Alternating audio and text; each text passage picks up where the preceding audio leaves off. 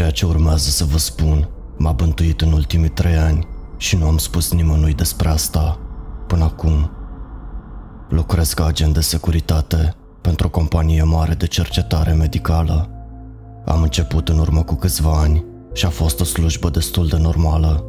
Îmi petreceam cea mai mare parte a orelor de lucru, uitându-mă la camerele de luat vederi și patrulând în jurul perimetrului, fără să se întâmple vreun incident. Apoi, într-o zi, am fost chemat la birou pentru o discuție cu șefii companiei.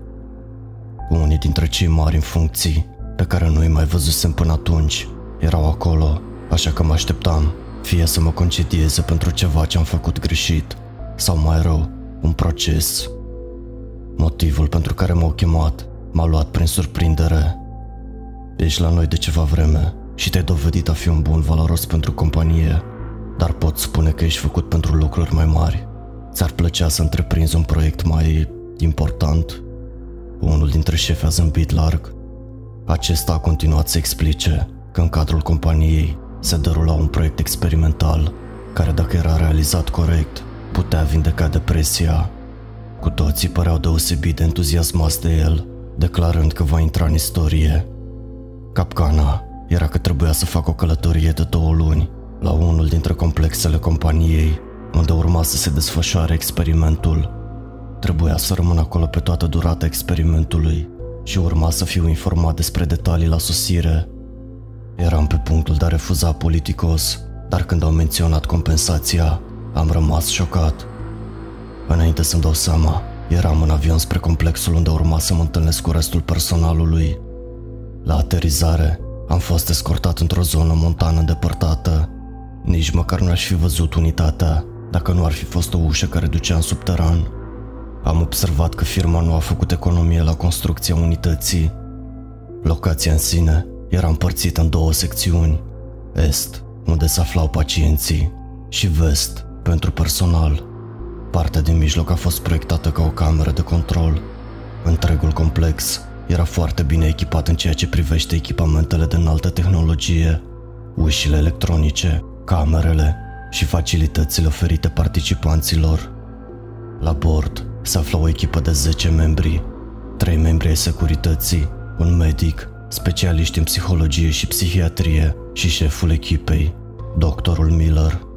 Alături de noi se aflau cinci voluntari diagnosticați cu depresie care cunoșteau proiectul.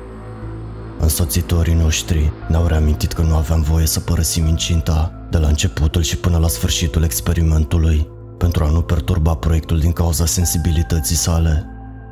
Subiecților nu li s-a permis nici măcar să iasă din camerele lor timp de două luni. Ni s-a spus că putem trimite un simplu mesaj prin intermediul computerului principal în caz de urgență, iar ajutoarele vor fi acolo în câteva minute. Odată intrați înăuntru, doctorul Miller ne-a explicat îndatoririle noastre. În calitate de agent de securitate, trebuia să patrulez în zonă, să monitorizez transmisia în direct a camerelor de luat vederi și să imobilizez subiecții în cazul în care se comportau urât. Miller ne-a explicat că în fiecare seară, la ora 21.43 exact, Subiecții vor fi expuși la o anumită frecvență radio pe parcursul la 4 secunde, care le va afecta creierul și în cele din urmă va reuși să elimine complet depresia. El nu a intrat în detalii despre cum anume ar trebui să funcționeze. Tot personalul ar urma să poarte căști de protecție pentru a evita expunerea la semnal datorită posibilelor efecte adverse. Ne-am instalat și ne-am pregătit pentru prima zi de lucru Echipa de cercetare efectua sondaje și teste pe subiecti, în timp ce eu făceam exact ceea ce făceam și la companie. Urmăream camerele de supraveghere. La ora 21.30, Miller a adunat tot personalul în camera de control pentru semnalul radio. Le-a vorbit participanților prin difuzare, cerându-le să facă cât mai multă liniște, deoarece era aproape timpul ca semnalul radio să se audă prin difuzare. Miller ne-a dat tuturor câte o pereche de căști antifonice și s-a asigurat personal că acestea au fost setate în mod corespunzător pe fiecare membru. Toate zgomotele exterioare au fost readuse instantaneu la tăcere când mi-am pus propriul set. După ce a făcut asta, doctorul și-a pus o pereche pe propriile urechi și a apăsat pe un buton de pe birou. O lumină roșie, strălucitoare, a apărut deasupra capetelor noastre, ceea ce indică faptul că căștile trebuiau să fie ținute pe urechi până când totul se termină. Miller ne-a mai observat încă o dată și după ce s-a asigurat că suntem bine, a apăsat un alt buton. După câteva secunde, a apăsat din nou același buton și lumina roșie s-a transformat în verde. Și-a scos căștile și ne-a făcut semn că putem să le dăm jos. Subiecti, vă rog să ridicați mâinile când vă strig, a spus Miller prin difuzoare și a început să le strige numele. Subiectul 1, subiectul 2, subiectul 3, subiectul 3, subiectul 3, te rog să ridici mâna. Subiectul 3, îmi auzi vocea? Primii doi subiecti au răspuns, dar cel de-al treilea a stat pur și simplu nemișcat, privind în gol în fața lui. Subiectul 3, Miller a devenit nerăbdător. La naiba, paza, vă rog să mergeți să vă asigurați că toți subiecții sunt în regulă. Echipa de cercetare, continuați cu sondajul și vă rog să fiți prudenți. M-am dus împreună cu unul dintre membrii securității și cu doi dintre doctori la secțiunea de est, unde erau reținuți subiecții. M-am uitat prin ușa de sticlă groasă din camera subiectului 1 și părea în regulă. Subiectul 2 era și el bine. Cu fiecare subiect pe care îl verificam, îmi treceam cardul de acces pe ușă pentru a o debloca și echipa de cercetare trecea la examinarea subiecților. Când m-am apropiat de ușa subiectului 3, acesta stătea încă pe patul său, cu privirea fixată pe peretele din față. Hei, amice, am bătut tare în ușă. Ești bine acolo? Niciun răspuns. Hei, mă auzi? Nici măcar o clipire. M-am uitat fix la subiect prin geamul gros și nu am reușit să disting zgomotul celorlalți membri ai personalului, dar părea că buzele subiectului se mișcau. Am trecut cardul de acces pe ușă și aceasta s-a deschis. Am intrat cu grijă înăuntru observând subiectul și împrejurimile sale. Camera lui părea imaculată, la fel ca în ziua în care am sosit, cu bagajele pe jumătate despachetate în colțul camerei. L-am privit cu atenție, concentrându-mă asupra mișcărilor buzelor sale. Într-adevăr, spunea ceva, dar nu reușeam să înțeleg. Domnule, l-am strigat din nou. Sunteți bine? Și-a întors capul spre mine foarte încet stând în continuare în aceeași poziție. Sunt bine, a zâmbit larg, fără să clipească. Nu-mi pot explica de ce, dar când s-a uitat la mine, am simțit cum mi se ridică părul de pe ceafă. Ceva nu era în regulă aici. Ceva în privirea aceea necurțătoare, ce făcea ca fiecare fibra ființei mele să vrea să fugă de acolo, dar nu știam de ce. Din fericire, unul dintre doctori a intervenit și când a făcut-o, Subiectul a părut să revină la normal, cu rânjetul dispărut și toate cele. Am ieșit de acolo cât de repede am putut, fără să atrag atenția nimănui. Subiecții 4 și 5 au fost receptivi, așa că am fost lăsat liber pentru restul serii. A doua zi am fost de gardă, așa că mi-am petrecut cea mai mare parte a timpului, uitându-mă la camerele de supraveghere. Subiecții își desfășurau activitățile zilnice obișnuite, și erau examinați de personalul medical, dar în afară de asta, nu s-a întâmplat nimic deosebit. Am observat cu atenție subiectul 3, dar nu părea nimic ieșit din comun. A venit noaptea și a venit timpul ca semnalul să fie redat din nou. De data aceasta, subiecților li s-a spus să stea cu fața la ușă, în timp ce se auzea semnalul și să fie pregătiți pentru inspecție. Cu toții am repetat rutina căștile pe urechi, lumina roșie aprinsă. Totuși, ceva era diferit de data aceasta. Deși nu puteam auzi semnalul, am simțit ceva atunci când Miller a apăsat butonul. Este greu de explicat, dar m-am simțit ca și cum pentru acele patru secunde am stat gol, în întuneric, în fața cine știe ce. Nu mă simțisem niciodată în viața mea atât de vulnerabil ca în acele patru secunde. L-am auzit pe unul dintre colegii mei, șoptindu-mi numele, dar când m-am uitat la ei, erau concentrați asupra lui Miller. Nu aveam cum să aud nimic prin acele căști. Am devenit din ce în ce mai agitat din anumite motive și am vrut pur și simplu să arunc aceste căști pe jos. Acest efect pare să fi fost reciproc cu toată lumea, pentru că păreau neliniștiți, își mutau greutatea de pe un picior pe altul, se uitau în jur, la aparent nimic anume. Unul dintre membrii personalului a ignorat avertismentul lui Miller și a scos căștile în timp ce lumina era încă roșie, dar Miller nu a observat acest lucru, pentru că era atent la camere. În cele din urmă, lumina s-a făcut verde și am simțit un val de ușurare cum mă cuprinde, în timp ce îmi scoteam căștile. Miller le-a vorbit din nou subiecților prin difuzoare. Subiectul 1 ridică mâna. Am aruncat o privire spre camerele de luat vederi și am observat că toți cei cinci subiecți stăteau în continuare nemișcați. Aș fi crezut că s-au blocat camerele, dacă nu ar fi fost cronometrul din colț. Subiectul 1 ridică mâna. Miller a repetat, dar fără succes. Paza, vă rog să-i verificați.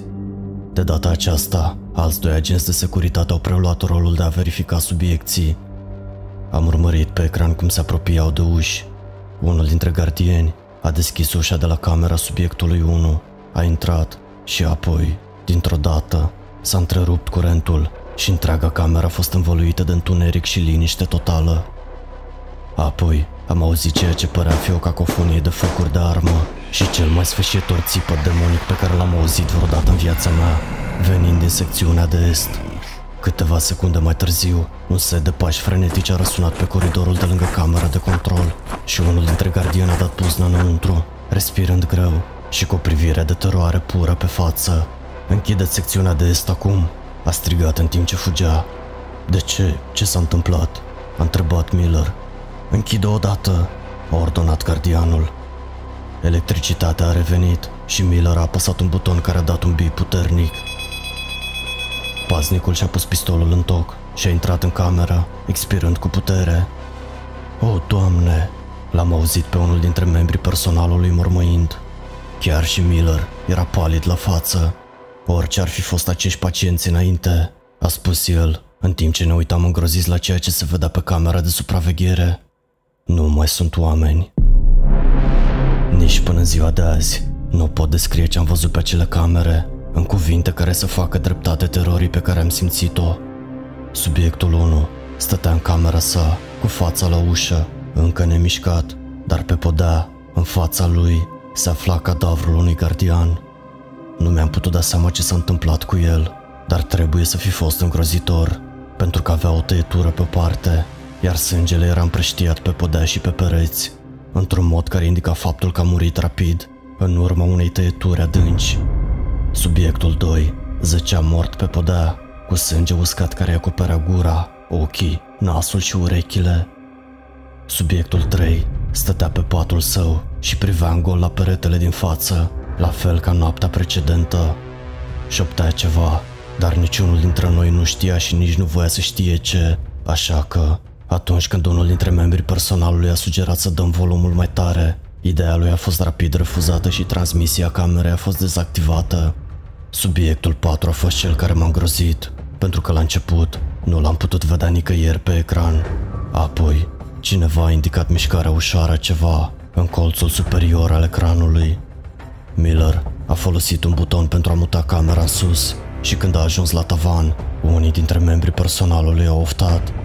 Subiectul 4 stătea pe tavan, ca un păianjen, cu capul răsucit. La mișcarea camerei, subiectul și-a smucit capul spre ea și a fugit în patru labe pe tavan spre cameră cu o viteză imposibilă, până când întreaga imagine a camerei a fost acoperită de fața și de ochii săi injectați de sânge.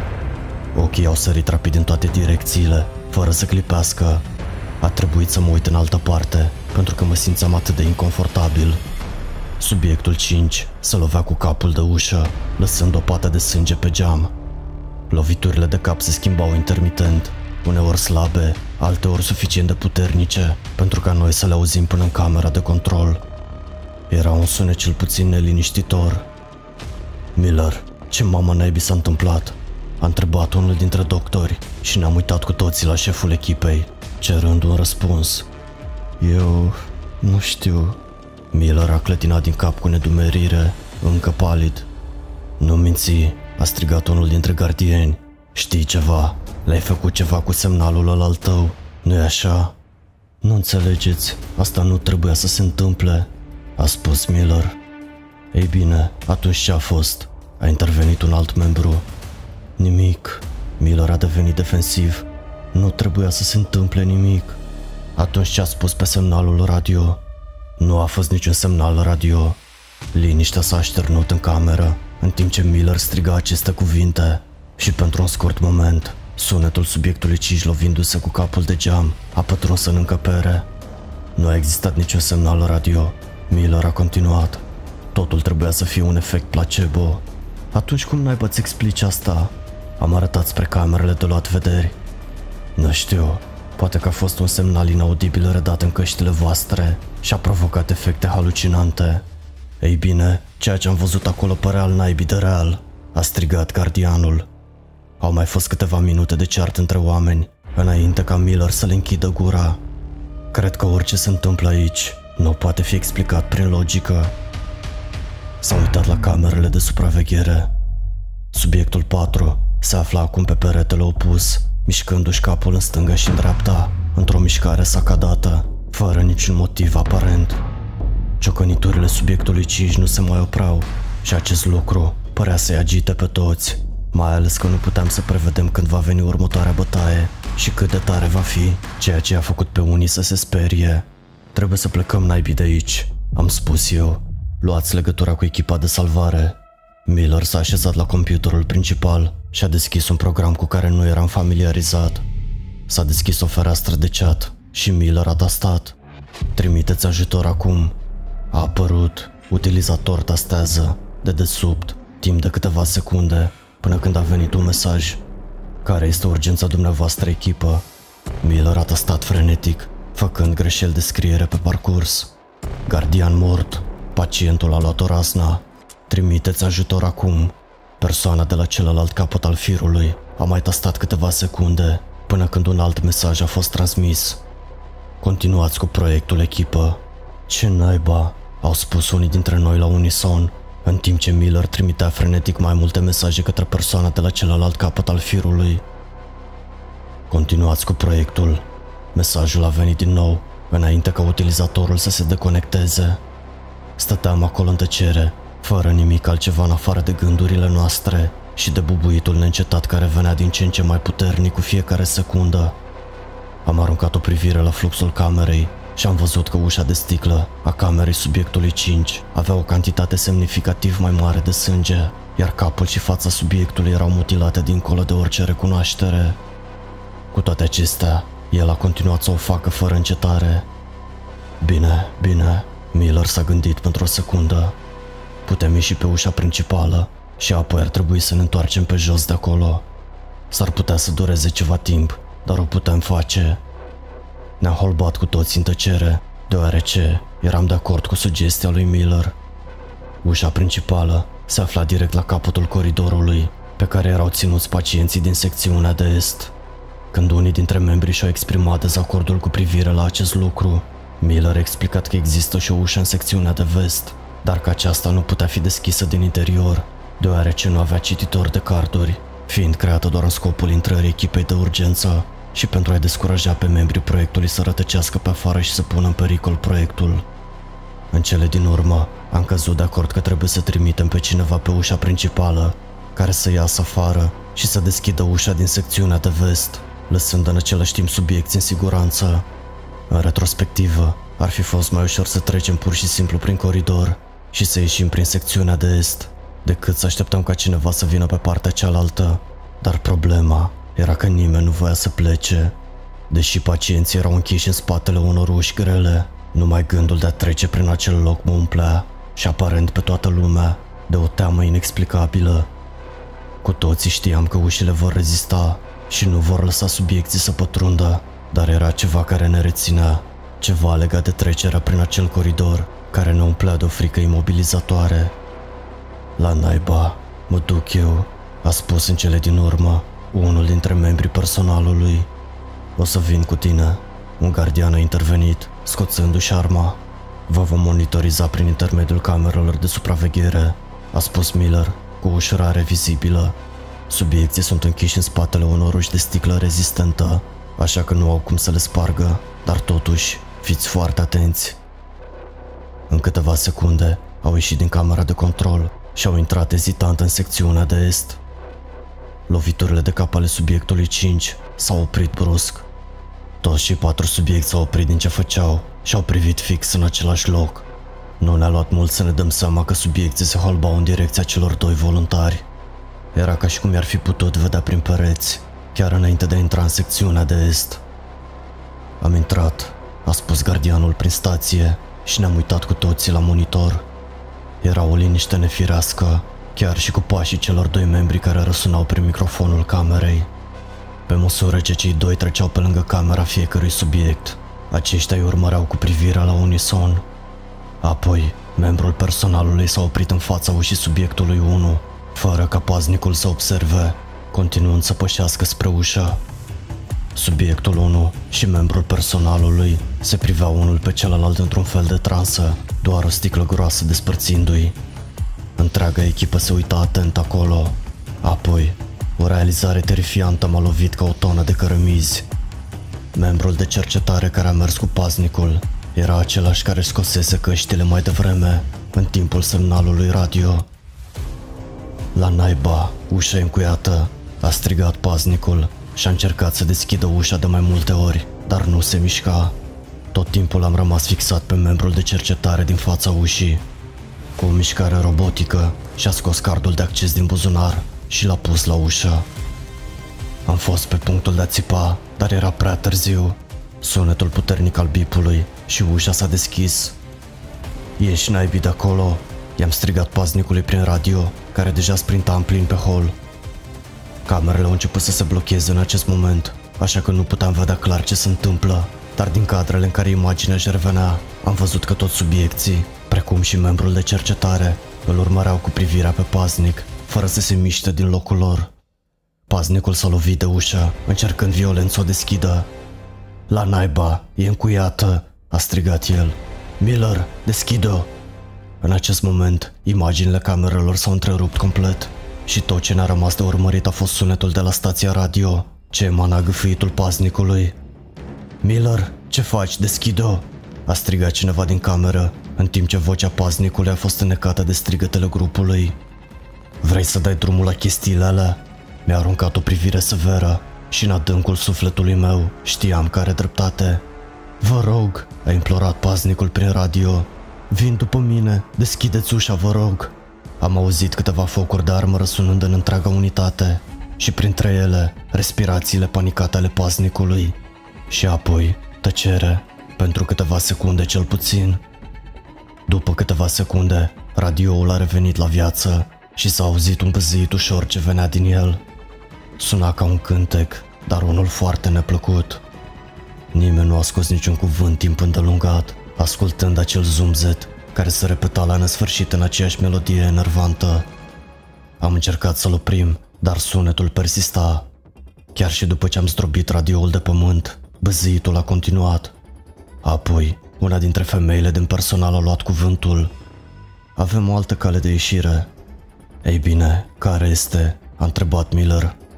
Pot să deschid ușa de vest de la computerul principal introducând-o ca urgență, deoarece toate ușile sunt electronice. Dar... Dar... Am întrebat când am văzut că a ezitat. Se vor deschide toate ușile din unitate. Timp de câteva secunde, singurul sunet care se auzea în camera de control era zumzetul neîncetat al radioului. Cred că ar trebui să reconsiderăm opțiunile pe care le avem aici, a spus unul dintre membrii rămași personalului. Din câte știm, ușa din secțiunea de vest ar putea să nici nu se deschidă. I-am răspuns. Totul ar putea fi o scenare și dacă ne așteaptă chiar afară, nu au cum să ne lase să plecăm pur și simplu. Dacă stăm aici, vom muri, a spus paznicul rămas. În cele din urmă, toată lumea a fost de acord să deschidă ușile, chiar dacă asta însemna să se deschidă și celulele din secțiunea de est. Cercetătoarea s-a așezat la computerul principal și a început să tasteze energetic. S-ar putea să dureze ceva timp, a spus ea. Grăbiți-vă, a răspuns gardianul, vizibil agitat. Vrei să încerci tu? S-a întors spre el. În regulă, Toată lumea să tacă din gură. Miller a spus. Haideți să ne calmăm cu toții și să-i lăsăm expertului pisi puțin spațiu. Totul începea să ne afecteze pe toți și era vizibil din ostilitatea noastră reciprocă. Chiar și Miller însuși a avut dificultăți în a-și păstra o față serioasă. Toată lumea a tăcut pentru o vreme și acel blestemat zumzet era singurul sunet care persista. Am încercat să-l ignor cât am putut, dar cu cât încercam mai mult, cu atât mai mult părea că sunt atras. Zbârnitul era consistent și părea că se derula în continuu. Aceeași intonație, aceeași durata pauzei înainte de a începe din nou. Literalmente, ca și cum cineva repeta la nesfârșit. Ce-ai spus? L-a întrebat pasnicul pe Miller, rupând tăcerea. Ce? Nu am spus nimic. A răspuns Miller nedumerit. Gardianul s-a ridicat în picioare și și-a strâns pumnii. Tocmai te-am auzit spunând ceva, a repetat el. Trebuie să fi fost imaginația ta. Miller a răspuns calm și și-a întors capul spre femeia de la computer. Nu mă minți, Miller. L-a luat gardianul la rost. Tocmai ai spus că o să murim cu toții aici. Te-am auzit. Nu am spus niciun cuvânt, nebunule. Acum calmează-te. Tu ești motivul pentru care ne aflăm aici. Este numai vina ta, a spus gardianul. În acest moment, toți ceilalți au încercat să-i calmeze pe cei doi, strigând unii peste alții.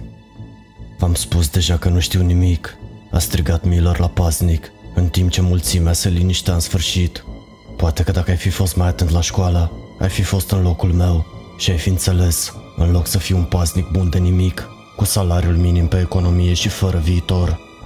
Totul s-a întâmplat atât de repede, în timp ce Miller se întorcea cu spatele la gardian, acesta a scos pistolul și a tras un glonț direct în ceafa lui Miller. S-au auzit țipete, iar corpul lui Miller a căzut fără vlagă pe podea, cu ochii larg deschiși în stare de șoc, cu sângele adunat în jurul capului pe podea. Urechile îmi țiuiau din cauza împușcăturii. Mi-am scos propria armă și am îndreptat-o spre paznic, care era complet șocat de ceea ce tocmai făcuse. O, Doamne, am urmărit cu ochii mari. Nu am vrut să... O să te rog să lași arma jos. I-am cerut. Nu am vrut. A început să plângă paznicul. La naiba. Înțeleg, bine? Am încercat să fiu atât de rezonabil, pe cât îmi permite adrenalina. Cu toții avem motive să credem că el era în spatele la toate astea, dar lasă arma jos ca să putem vorbi. Îmi pare rău, a dat din cap plângând. Ceea ce s-a întâmplat în continuare m-a luat și pe mine prin surprindere. Paznicul și-a pus pistolul la tâmplă și a tras mai repede decât puteam eu reacționa, provocând o altă bubuitură care a străpuns urechile. Peretele de lângă el a fost pătat în roșu, iar el zăcea mort pe podea. Zumzetul s-a oprit brusc și s-a transformat într-un chicotit sinistru, înainte ca și acesta să se oprească, lăsându-ne în tăcere de plină. Isuse, am mormăit cu neîncredere, în timp ce ceilalți membri ai echipei gâfâiau și plângeau. Cât de aproape sunteți de deschiderea ușilor? Am întrebat. Doamna de la computer și-a șters lacrimile și a răspuns. Câteva minute. Ea s-a întors la treabă, iar noi ceilalți am așteptat, încercând să nu ne uităm la cadavre. Aproape gata, a spus ea după un timp. Se pare că subiecții au simțit acest lucru, pentru că au început să se agite și să bată în ușă, făcându-ne să ne retragem. Ne-am rugat ca ușa să reziste cel puțin până când toate vor fi dezactivate. Când ușile se vor deschide, fugiți, iar dacă ieșirea este încuiată, ascundeți-vă undeva prin camere, am spus eu. Unul dintre membrii, care știa să folosească o armă, a luat-o pe cea de la gardian și ne-am pregătit mental cu toții. Inima îmi bătea cu milion de kilometri pe oră și am încercat să nu mă gândesc la cele lucruri din secțiunea de est în timp ce zângănitul lor devenea tot mai puternic și mai disperat. Bine, pregătiți-vă, a spus femeia. E gata, să mergem. S-a auzit un bip puternic care a semnalat că ușile au fost deblocate și acesta a fost semnalul nostru. Acesta a fost semnalul și pentru subiecti, pentru că imediat după acel semnal sonor s-a auzit un țipăt atât de violent și demonic, încât am simțit instantaneu cum mi se scurge sângele de pe față. Fugiți! Am strigat și am fugit cu toții spre ușă și spre secțiunea de vest. De îndată ce am deschis ușa camerei de control, țipetele sfâșietoare au pătruns pe coridor, înnăbușind gâfâitul panicat al colegilor mei. Chiar înainte de a ajunge la ușa secțiunii de vest, S-a auzit un țipăt al uneia dintre membrii noștri, dar nu am avut timp să ne întoarcem, pentru că am auzit respirațiile turbate și pașii zgomotoși și neîndemânate și chiar pe urmele noastre. Țipetele răsunau acum în întreaga unitate și părea că se aflau la doar câțiva centimetri în spatele meu, ceea ce m-a făcut să alerg mai repede decât aș fi crezut vreodată că este posibil. Nu îndrăzneam să mă uit înapoi de teama de ceea ce aș fi văzut în spatele meu, așa că am continuat să alerg și să mă rog acele chestii să nu fie mai rapide. Am încercat să nu mă gândesc la faptul că m-ar fi apucat, când am auzit câteva focuri de armă în spate, urmate de un strigăt puternic de durere și de zgomote groaznice. Ieșirea era atât de aproape acum. Mă gândeam că în orice moment voi simți o mână înfășurând un brațul sau glezna și că voi fi tras în acel iad, dar adrenalina m-a împins să alerg. Era un rând de scări care urcau, iar în vârful lor era o ușă, o ușă care se deschidea spre cerul rece de noapte. Am ieșit și m-am prăbușit practic peste prag, rostogolindu-mă pe iarbă înainte de a mă opri. Niciodată vântul rece nu se simțise mai primitor ca în acel moment, dar nu aveam timp de răgaz. A urmat un alt țipă disperat și am privit înapoi la timp pentru a o vedea pe doamnă târâtă pe scări în subteranul întunecat de un braț lung și osos. Și apoi, toate sunetele s-au oprit. M-am uitat în stânga mea, unde se afla singurul alt membru supraviețuitor și amândoi am privit la intrarea întunecată, fără să ne putem muta privirile de la ea. Și apoi, zumzetul a început din nou. A răsunat dinspre scări, chiar mai tulburător decât era la stația radio. O siluetă subțire și înaltă, cu extremități alungite, a apărut în vârful scărilor. Ceea ce mai rămăsese uman în subiect, când fusese închis în cameră, dispăruse acum cu totul. Creatura mergea încet, dar deliberat, cu un zâmbet desfigurat pe față. Am îndreptat arma spre creatură și am tras. Creatura abia dacă a tresărit și a continuat să vină direct spre mine. Am tras din nou și din nou până când am rămas fără gloanțe, iar subiectul doar a chicotit, la fel cum a făcut prin stația radio când Miller și pasnicul au murit.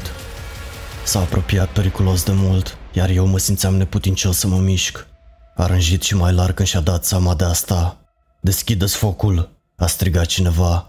Și înainte să-mi dau seama, creatura a fost împușcată cu furtună de gloanțe, înainte de a cădea în cele din urmă moartă. Forța unei asemenea puteri de foc a făcut-o să se împiedice pe spate și apoi să țipe de furie. Împușcăturile nu s-au oprit nici atunci, timp de 10 secunde bune. M-am întors și m-am confruntat rapid cu soldați care strigau și m-au forțat pe mine și pe celălalt membru al personalului să ne punem în genunchi. Un bărbat în costum de afaceri a făcut un pas în față și a zâmbit. L-am recunoscut ca fiind cel care mă oferise acest proiect la birou. Aș dori să vă mulțumesc în numele companiei pentru contribuția dumneavoastră, a spus el calm. Termenul nostru de predare era de două luni, dar voi ați reușit să finalizați în doar două zile. Sunteți profesioniști. Acum știu că aveți o mulțime de întrebări, dar aceste lucruri este mai bine să rămână, știți voi, fără răspuns. Nenorocitule, a spus celălalt supraviețuitor. Când ne întoarcem, mă duc la poliție și la presă. O să putrezești în închisoare pentru ceea ce ai făcut. Oh, asta va fi o problemă, a spus bărbatul.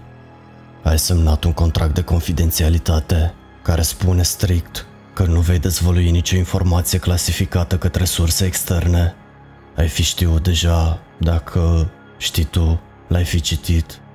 A suspinat și a continuat. Știi, mi se pare că ai nevoie de mai mult timp pentru a te gândi la toate astea. Băieți, duceți-l înapoi înăuntru. Câțiva soldați l-au apucat și l-au tărât la intrare în timp ce acesta implora și țipa. L-au aruncat înăuntru și au folosit o cartelă pentru a încuia ușa, în timp ce bărbatul a continuat să implore să-l lase să iasă afară, jurând că nu va spune niciun cuvânt nimănui.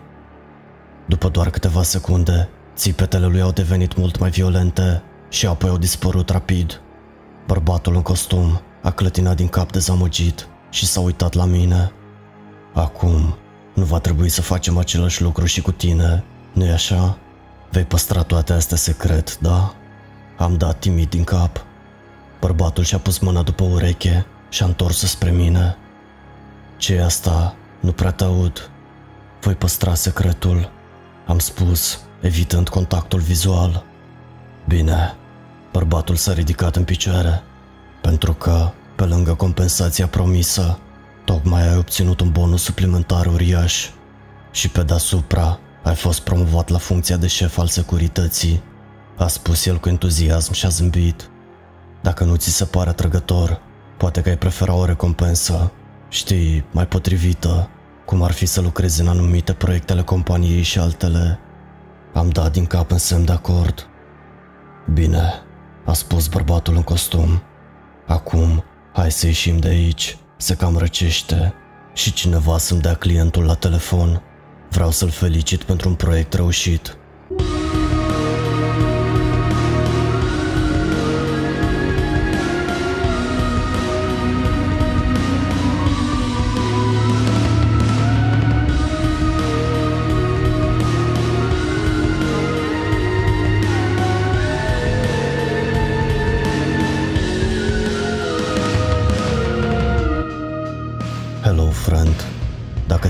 Această poveste, nu uita să dai un like acestui clip, să ne spui părerea în comentarii și să te abonezi canalului. Welcome to the darkness.